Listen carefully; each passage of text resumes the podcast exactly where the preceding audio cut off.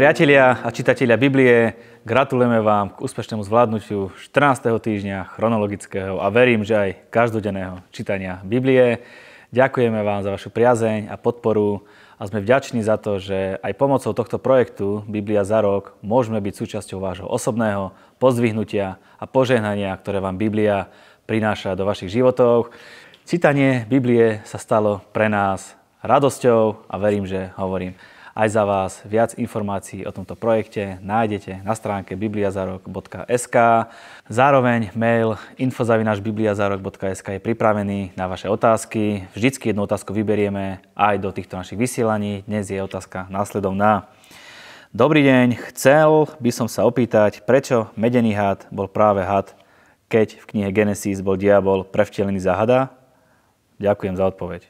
Keď si dobre všimnete príbeh, ku ktorému sa vzťahuje medený had, hovorí o tom, že, že ohnivý had štípal ľud ako následok rany, ktorá na nich prišla. Čiže keď zdvihli hada na palicu, symbolizovalo to trofej víťazstva. Na túto istú vec sa odvoláva aj pán Ježiš v Jánovi 3, keď povedal, že tak ako Mojžiš zdvihol na palici hada na púšti, rovnako musí byť zdvihnutý aj syn človeka hovoril o tom, že hriech a jeho následok on vyniesie na kríž. Ja sa vrátim k minulej relácii, kde sme skončili knihu Jozua a začali sme knihu sudcov. Dnes knihu sudcov dokončíme a pôjdeme ešte aj do knihy Rúd. Sledujete Bibliu za rok, ktorú vás prevádza Marian Kapusta. Mojím dnešným hostom je Peter Minárik. Peťko, ahoj. Ahoj.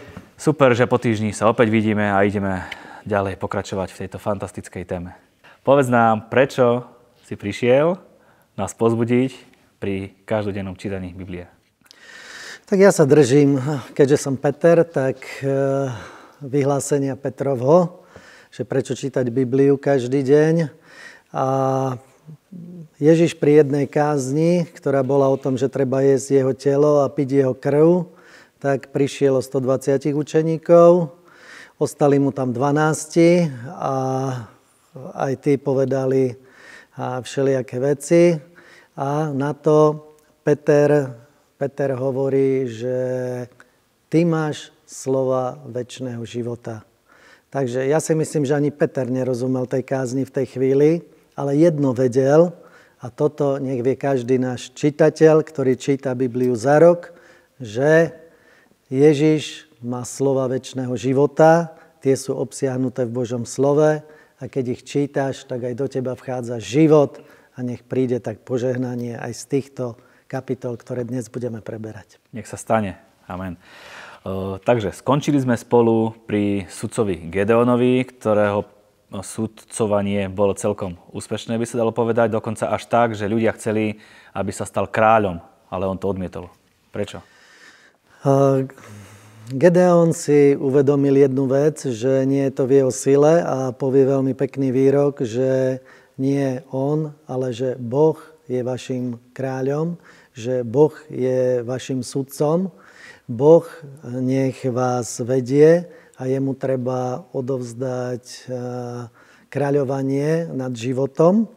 Takže toto je veľmi, veľmi dobrá výzva, ktorú dáva Gideon. Zároveň si uvedomuje, že, to, že nespišnel, nedostal sa do nejakej zlej pozície, ale naopak pokoril sa pred Bohom a chcel, aby Boh viedol Izrael. Mimochodom mal 70 synov, čo je celkom, čo je celkom dosť aj, aj na jednu ženu. Ale vieme, že jeho vedľajšia žena, slúžka, mu porodila syna, ktorý sa volal Abimelech. Čo to bol za chalanisko? Abimelech bol eh, jeden zlý človek a v podstate skrze jeho osobu prichádza jedno ťažšie obdobie na Izrael v tomto období. A Abimelech urobil takú vec, že v Sycheme, čiže v meste, kde býval, tak povedal, že prečo by mali 70 synovia vládnuť nad vami, nad Sychemčanmi, a nie iba jeden. To sa stalo ale po smrti uh, Gedeona, musím Áno, povedať. toto bolo po smrti Gedeona. No a Sychemčania toto veľmi ľahko prijali a v podstate takýmto spôsobom Abimelech na jednom kameni popravil všetkých, všetkých svojich bratov, takže vravil, spravil bratovraždu a takýmto podvodným spôsobom sa stal kráľom, alebo aspoň panovníkom nad týmto mestom. A toto prinieslo ďalšie zlé veci. Jeden z týchto synov, alebo jeho bratov, čiže Gedeonov syn sa zachránil. A, Volal sa Jotam. Áno, bol to Jotam a ten urobil tú vec, že vybehol na vrch Gerazim a z tohoto vrchu povedal jedno podobenstvo o stromoch, tento vrch už poznáme tiež. Áno, tam boli vyrieknuté kliatby. A on z tohoto miesta vlastne kričal na Sychem a na Abimelecha a povedal podobenstvo o stromoch, že stromy sa radili, že chcú mať nad sebou kráľa. A boli tam štyri druhy stromov, takže bol tam figovník, oliva, oliva vinič a bol tam bodliak a v podstate vyriekol proroctvo, ktoré sa si povieme aj potom, ako sa naplnilo.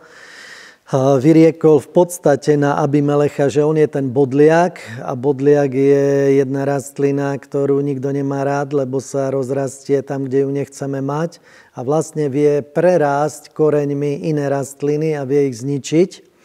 A toto sa v podstate potom aj udialo v živote Sychema, lebo Sychemčania, keďže urobili Abimelecha svojim panovníkom nad sebou, tak potom Boží duch na nich nejakým spôsobom, nejak sa ich dotkol a uvedomili si, dolahla na nich nejak tá ťarcha a rozhodli sa, že sa zbavia Abimelecha, že, budú mať, že chcú niekoho iného, aby nad nimi vládol.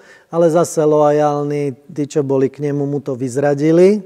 Abimelech urobil to, že prišiel, bojoval proti Sychému, dobil ho, všetkých tam pozabíjal, tí, čo utiekli do veže, kde sa skryli, tak aj tých e, podpálil, vlastne tú väžu, nanosili tam drevo. Tí, čo boli s ním, tí, čo utiekli z tohoto mesta inde, tak e, aj proti tým bojoval, prenasledoval ich do ďalšieho mesta. A tam chcel spraviť to isté, že zapália väžu, kde boli všetci, kde sa všetci utiekli, kde sa skryli. A tam jedna žena zhodila mlínsky kameň z hora, ktorý mu padol na hlavu, čiže to nebol nejaký velikánsky, nejaký menší, ktorý mala, hodila mu ho na hlavu, rozbila mu lepku a povedala by ho, jeho zbrojnož zabil, aby nezomrel od ženy. A takýmto spôsobom vlastne sa naplnilo toto proroctvo Jotamové, že ten bodliak sa postavil vlastne proti všetkým stromom, ale aj sám bol zničený. Takže toto bola jedna taká dosť zlá epizóda v knihe sudcov. Potom Izraeliti znova páchali to, čo sa nepačilo hospodinovi, slúžili Bohom, filištíncom a tak zblokol hnev hospodinov proti Izraelu a vydali ich na spas aj filištíncom, aj amončarom. To sa stále opakuje v tej Biblii, že stále nerobili, stále proste išli za inými bohmi. A nakoniec je tam taký výrok, že volajú k hospodinovi, ten odpovedá, vy ste ma zasa opustili a išli ste k iným bohom. Preto vás už nebudem vyslobodzovať, volajte k Bohom, ktorých ste si zvolili. Ale vieme, že Izrael nakoniec aj tak učinil pokánie.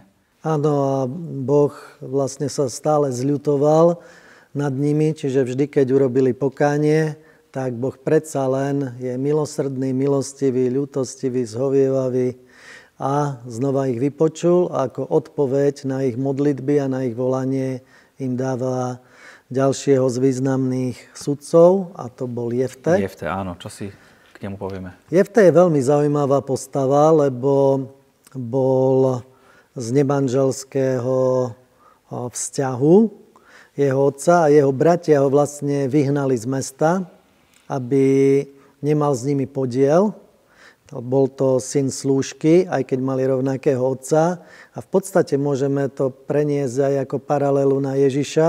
Aj na Ježiša vedeli farizei povedať, že je z nemanželského vzťahu, lebo ešte predtým, jak sa Mária vydala, tak počala, ale z Ducha Svetého oni o tom nevedeli.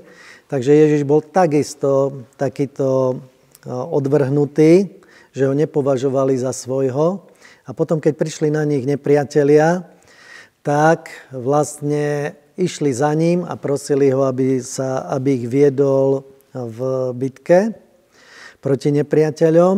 On to, on to aj urobil a postavil sa do čela vojska a spravil jeden sľub, že keď mu Boh dá víťazstvo, keď mu dá hospodin víťazstvo, tak, že ten, kto mu prvý vyjde v ústrety z jeho domu, Takže toho obetuje ako ohnivú obeď. Celkom drsný sľub, no ohnivú obeď niekoho z vlastnej rodiny. Áno, je to veľmi, veľmi zaujímavé a v podstate, keď niekto prvýkrát číta toto miesto, tak môže prísť k záveru, že v podstate Boh prijal obeď vykonanú na človeku, ale vieme, že Boh nepríjma ľudské obete, a keď si dôkladne prečítame ten text, tak je tam vlastne napísané, a potom keď sa vrátil z tejto bitky a vyhral ju, tak mu vyšla v ústrety jeho vlastná dcéra. A on mal jedinú dceru, čiže to bolo, bolo to jeho jediné dieťa. A povedal, čo si mi to urobila, že dal som Bohu sľub a ona povedala, Áno, naplň svoj sľub, keď si ho Bohu dal, lebo ti dal víťazstvo nad tvojimi nepriateľmi, ale daj mi, aby som na dva mesiace išla oplakať svoje panenstvo. A teraz treba si uvedomiť práve tú vec, že potom, keď sa vrátila, tak je presne napísané, aby som to aj prečítal. A to je 11. kapitola, 39. verš. Po dvoch mesiacoch sa vrátila k otcovi a on svoj sľub splnil. Ona muža nepoznala. Odvtedy je v Izraeli zase zákonom a tak ďalej, že oplakávajú, oplakávajú túto ženu, ale nedávalo by to zmysel, keby ona išla oplakávať svoje panenstvo a nie svoj život, keby mala byť obetovaná ohňovou obeťou ale Jefte povedal, že on ju obetuje ako ohňovú obeď. To znamená, že do konca svojho života, že bude panna, že nepozná muža a že ju vlastne takto ako, jak bol nazarejský sľub, tak on vlastne takýmto spôsobom s tým, že bude panna, obetoval svoju jednorodenú dceru, nemal iné deti. Takže toto sa udialo, takže neprebehla krvavá obeď, ako sa zdá z textu, keď to čítame. Lebo Boh nepríjma ohňové obete, a ešte nie je to ľudské, tým pádom by nevypočul Jefteho a nebol by sa k nemu priznal. Ešte je tam jedna zaujímavá vec ohľadom Jefteho, že Moabčanom presne vysvetlil z Božieho slova, ako zaujali zem a tam vlastne sa s nimi tam im doložil, že nemajú právo na to územie, lebo ho právoplatne dobili a že Boh ich v tomto zachráni. Na rad prichádza ďalší velikán a to je Samson. Ja možno použijem len takú nejakú paralelu s Izraelom, lebo dalo by sa povedať, že Samsonov príbeh je ako keby príbeh Izraela len v malom. Samson bol napríklad zasvetený hospodinovi a Božím duchom obdarovaný zvláštnou mocou a vedel vyťaziť nad nepriateľmi Izraela, ale stále ho priťahovali filištinky, čo nakoniec viedlo aj k jeho zničeniu. Hej. Presne dal by sa povedať ako Izrael, ktorý bol tiež Bohu zasvetený a obdarovaný mocou, ale tiež ho priťahovali iné, iné náboženstva, iných bohovia Kanánu.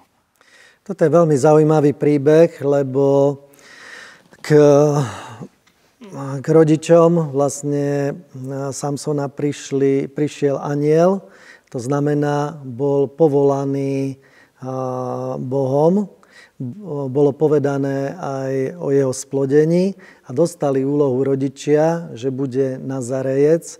To znamená, že bude odovzdaný Bohu, boli tam určité podmienky, nebude si striať vlasy, piť opojný nápoj. A, takéto veci tam boli. No a mal byť zasvetený Bohu, ale v podstate jeho duša nebola až taká, lebo hľadal práve tieto filištinské ženy, mu nejak si učarovali čo doslovne by som mohol povedať. Takže chcel, rodičom povedal, aby mu priniesli, že si chce zobrať ženu z Tymny, konkrétnu filištinku a rodičia mu oponovali, však predsa, či není v Izraeli lepšia žena. A on si nakoniec zobral túto filištinku a s tým bolo spojené, že Boh túto vec vtedy použil na dobré, lebo je napísané, že rodičia nevedeli, že je to aj od Boha, ale v podstate si ju ani poriadne nezobral, lebo bola daná inému mužovi. Medzi tým sa stalo, keď, išiel, keď ju išli pýtať, že zabil leva, ktorý na ňo zautočil a potom, keď išli na budúce okolo, tak videl, že je v ňom med a na svadbe povedal, že k tomu povie riekanku alebo vysvetli, ktorú im dal, hádanku, tak keď uhádnu, tak on im dá 30 oblekov svadobných a naopak, keď neuhádnu, dajú oni jemu. No a pravda, že nevedeli uhádnuť, lebo im dal hádanku, že z mocného vyšiel med, tak mali tieto veci určiť, že čo to je. A nevedeli to určiť, tak sa pýtali títo filištinci, čo boli na svadbe, chceli to vyťahnuť z jeho ženy, že predsa nám to musíš povedať. A ona to zase vyťahla zo Samsona, takže tam zažil takú prvú zradu, že jeho žena nestala pri ňom. Ako zareagoval na to, že ho žena zradila? Zareagoval na to, že sa veľmi nahneval tým, že prehral túto stávku ohľadom hádanky, tak zabil 30 filištínov, dal z nich dole ich sviatočné obleky, toto dal tým, ktorým to patrilo. A potom urobil ďalšiu vec, že pochytal líšky. Neviem, jak, či už ste chytali líšky, není to také jednoduché. Takže aj na to musel mať čikovnosť, že vedel pochytať líšky. Pozvezoval im chvosty, pustil ich do poľa, ktoré v v čase žatvy, takže filištínci prišli o všetkú úrodu, potom zistovali, kto to bol, tak prišli na to, že to bol Samson, tak úkladne bojovali proti nemu. Áno. O, tam by som ešte povedal, že pri tom, ako sa mal narodiť, ako im to bolo zjavené, tak ten Boží aniel alebo Boží muž, ktorý im to povedal, o, celkom Samsonov oco dobre zareagoval. Ani nie si nerobil z toho strandu, že, že či sa to naozaj stane, ale bral to s určitosťou a mal tú vieru v sebe, že kedy sa to stane, hej? že bral to ako istotu. Čiže vlastne keď príde zjavenie do nášho vnútra, treba ho hneď prijať, netreba okolo toho špekulovať asi. Áno, to je zaujímavé a zároveň bolo zaujímavé, oni nevedeli, že je to aniel, keď mu pripravili obeď, tak tam je zase veľmi pekný obraz e, našej obete, že naše modlitby, a je to aj v zjavení Jána, prichádzajú až k nebeskému trónu, skade prichádza odpoveď naspäť a Boh reagoval na, na modlitby Izraela práve tým, že aniel, keď mu priniesol, keď priniesol hospodinovi obeď, lebo oni chceli tomu mužovi obetovať, chceli ho pohostiť, on im povedal, aby obetovali Bohu. A keď to obetoval Bohu, tak e, ten muž, čiže aniel, skočil do toho ohňa a tak odišiel do neba. Takže aj takto vypočúva Boh modlitby naše, potom ich zhodí z neba, ako v zjavení je písané a tak prichádzajú odpovede na naše modlitby. Potom vieme, že Samson utiekol z moci filištíncov, išiel k neviestke a vyniesol brány mesta. A stretáva sa s Delilou.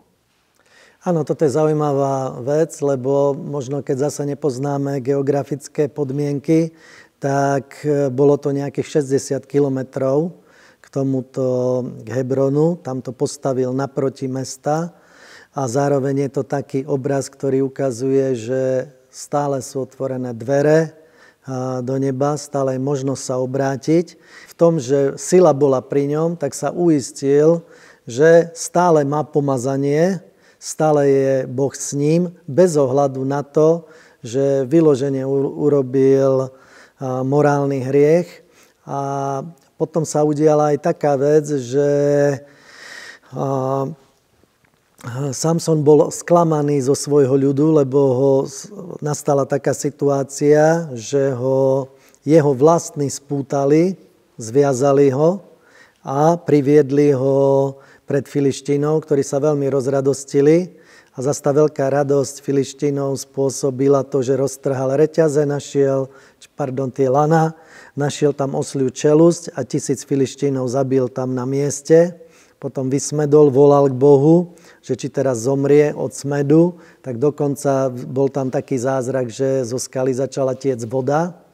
A Samson vlastne... A tu na ti skočím, prepáč do toho, takisto paralela, paralela s Izraelom, že vlastne takisto ako o Samsona sa Boh postaral, dal mu vodu, aj o Izraelcu na pušti sa Áno, je tu táto paralela. A zároveň a Samson bol sklamaný z toho, že jeho vlastní ho odvrhli. To znamená, že preto možno hľadal útočisko u tých filištiniek, a pravda, že ani tam ho nedostal, až sa nakoniec dostal k Dalile. A to bol už ten najvyšší level. A tá ho pokúšala s tým, že v čom je jeho sila, aby ho mohli filištinci zajať. A veľmi ho vábila sexuálne, čarovala nad ním, hovorila mu, že ako ju môže milovať, keď jej neprezradí tajomstvo. Tam prebehlo viacej pokusov, že ako to spraviť a nakoniec úplne vycicala jeho dušu zo života, že nemal chuť ani žiť. A keď toto urobil, tak úplne prezradil, že jeho moc je v jeho vlasoch. Takže ona mu ostrihala vlasy, odišla od Samsona sila, on si stále myslel, že silu má, že môže, že zase z toho vyskočí ako predtým, lebo aj predtým hrešil a vyskočil z toho, to je výzva pre nás, že nemyslí si, že keď sa modlíš v jazykoch, keď, máš, keď vnímaš nejaké pomazanie na sebe, že funguje, že si v poriadku, lebo je nejaká miera, kedy Boh urobil to, že už ho neochránil, sila neprišla k nemu, bol vyprázdnený z moci a nakoniec prepichnutými očami slúžil nepriateľovi. A to nikto z nás nechceme, aby sme takto dopadli. Ja sa spýtam, trikrát ho oklamala a aj tak ju stále miloval? Proste vedel, že oklamala ho, zradila ho, aj tak je to proste prezradil, že ako je to možné?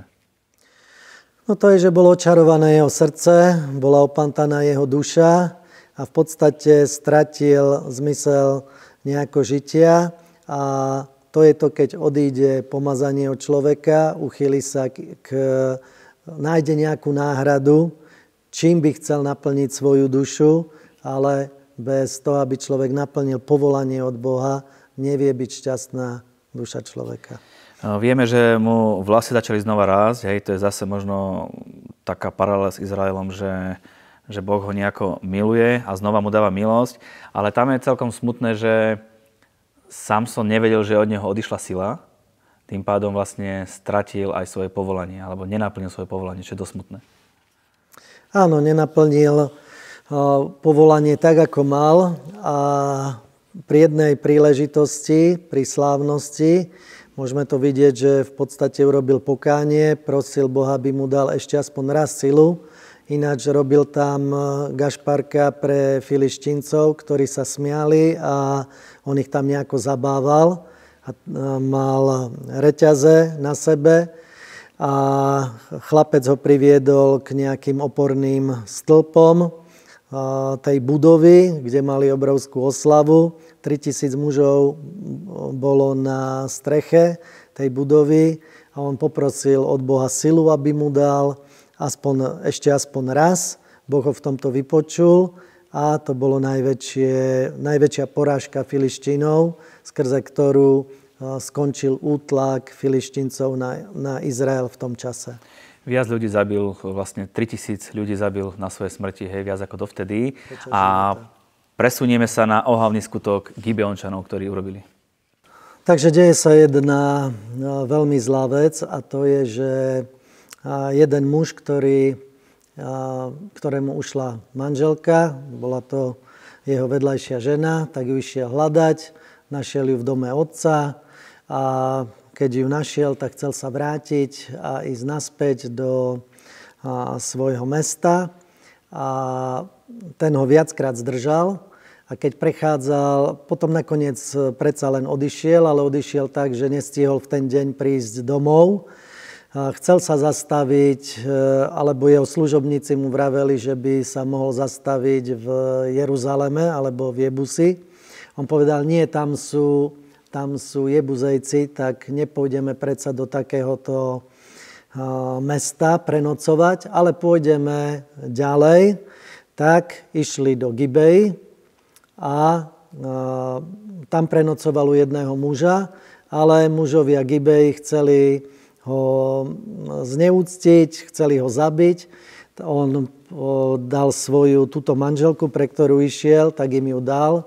Oni celú noc e, proste ju zneúctili a ráno prišla naspäť ku dverám domu, zomrela.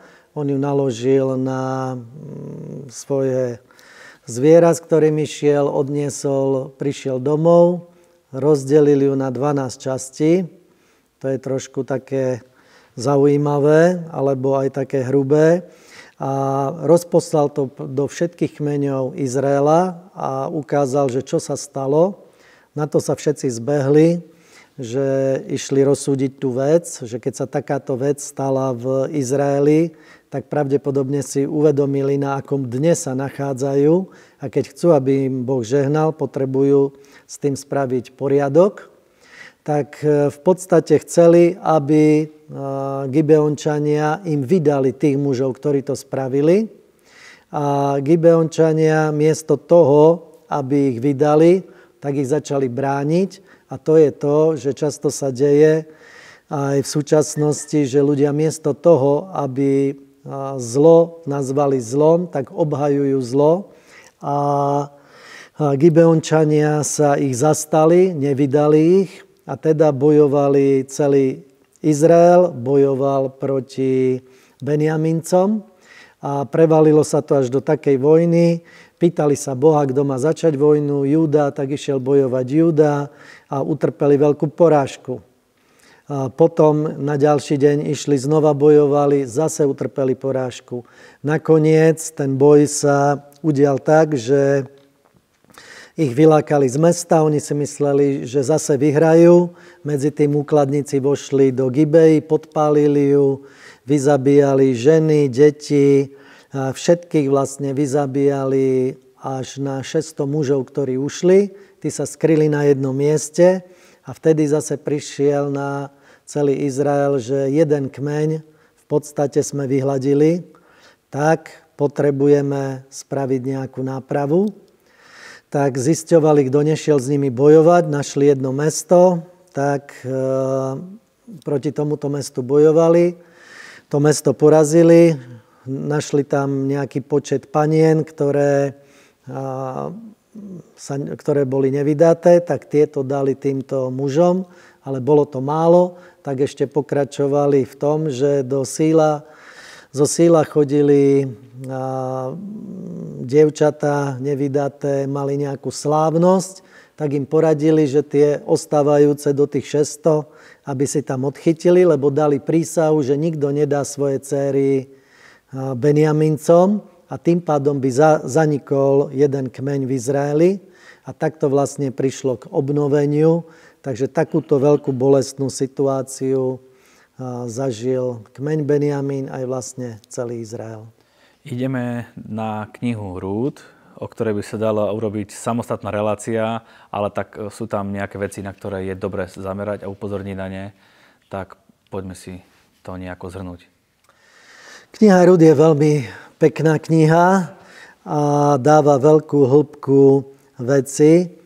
Z domu chleba, z Betlehema vlastne odchádza jedna rodina a v podstate Noemi mala dvoch synov, mala manžela a v čase hladu odišli do Moabu s tým, že tam nájdu lepšie živobytie na nejaký čas a v podstata bola taká, že prišla o manžela, prišla o, dvo, o svojich dvoch synov a, a mala len dve nevesty. Keď sa toto udialo, tak sa rozhodla, že sa vráti naspäť do domu chleba.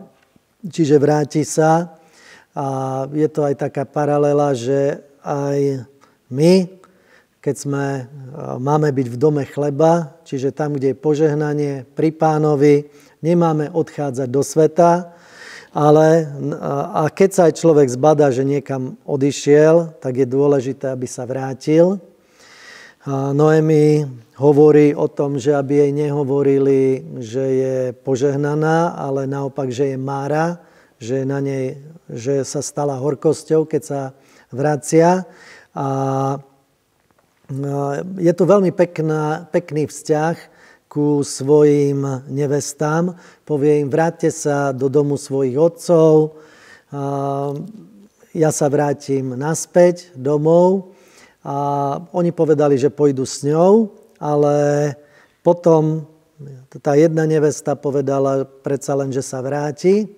A Rúd bola tá, ktorá povedala, že nevráti sa, že tvoj Boh je môj Boh, tvoj ľud je môj ľud a tam, kde ty zomrieš, tam zomriem i ja. A toto je jedna zaviazanosť, odovzdanosť, ktorá je voči Bohu, ale aj voči Božiemu ľudu. Čiže toto je aj vzťahom na nás, že nie len, nie len, že slúžime Bohu, ale aj slúžime s konkrétnym ľudom, čiže v miestnom zbore, preto každý, kto čítaš Bibliu, aj toto je dôležité, aby si bol v konkrétnom miestnom zbore, kde slúžiš, kde máš svoje povinnosti, aj nároky, výhody, kde sa za teba modlia, kde je tvoje zaopatrenie. A keď sa vrátila Noemi aj z Rúd, tak v podstate celé mesto bolo vzrušené z nich, tak to hovorí Božie slovo a bol čas zberu úrody. A tento príbeh je veľmi pekný v tom, že vidíme tam z Mojžišových kníh princípy zákonov, ako je zákon zberania klasov, že mali paberky nechať pre, tých, pre cudzinca, tak Rúd práve tieto klasy zbierala. Potom je tam zákon vykúpenia, a vykupiteľa, potom švagrovského príbuzenstva. Toto všetko sa premietne v tejto krátkej, ale výstižnej knihe a Rúd svojou pracovitosťou, so svojou pobožnosťou, že sa priznala k Noemi, slúžila jej, všetci zbadali, že je to bohabojná žena a Boaz, ktorý bol príbuzný, takže na základe tohoto švagrovského manželstva si ju nakoniec zoberie. A Moabka, ktorá je z cudzieho národa, sa dostane nakoniec do Dávidovho rodokmeňa a takisto aj do Ježišovho rodokmeňa. Takže radostné čítanie. Len 4 kapitoly má kniha Rút a je úplne, úplne veľa Božej múdrosti a zjavenia v tej knihe. Prosím ťa, povedz nám, čo nás čaká na budúci týždeň čítania? Takže v nasledovnom čítaní nás čaká príbeh Samuela. Je to veľmi zaujímavé, je to vlastne posledný sudca a prichádza nevyhnutnosť zmeniť spôsob v, v Izraeli a ide o nastolenie kráľovstva, takže popasujeme sa tam so Saulom a nakoniec príde aj kráľ Dávid a jeho víťazstva a boje, ktoré má na začiatku. Prajeme vám úspešný týždeň nielen pri čítaní Biblie, ale aj celkovo v každej vašej oblasti. My sme vďační za vašu podporu, za vašu priazeň a ďakujeme vám za každý jeden príspevok, ktorý nám dávate a na základe ktorého môže tento projekt rásť na svojej kvalite a môžeme ho prinášať medzi širokú verejnosť. Nech je Pán s vami. Peťo, tebe ďakujem za to, že si s nami zdieľal tieto časti a prajem všetko dobré. A ja ďakujem, bolo mi cťou.